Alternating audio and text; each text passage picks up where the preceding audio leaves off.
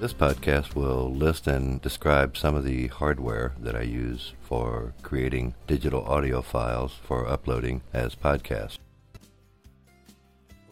Although each piece of equipment is important and serves its unique function, I guess the most important one is my laptop computer that I use.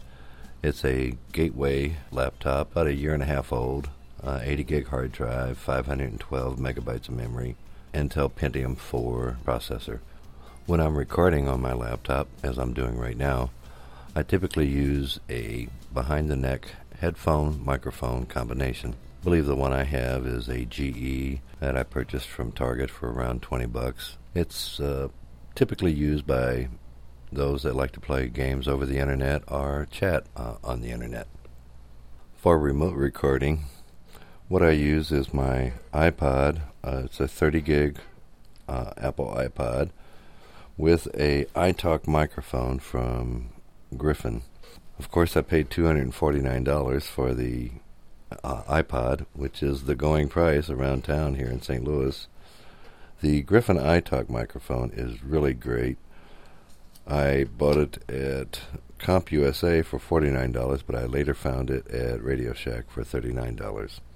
The other piece of equipment that I've used is a Creative Zen Nano Plus, which has a built-in microphone. I like the Apple and the, with the Griffin iTalk microphone on it because it picks up conversations from a distance. Of course, you're uh, you're able to adjust audio levels post production, but it just picks up the sound so well.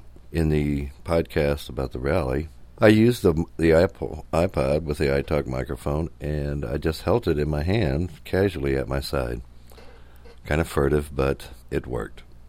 Whether I use the Apple iPod or the Creative Zen Nano Plus, both devices record WAV files, uh, .wav, which require some post-production uh, conversions which is available through iTunes and also other software that I have installed.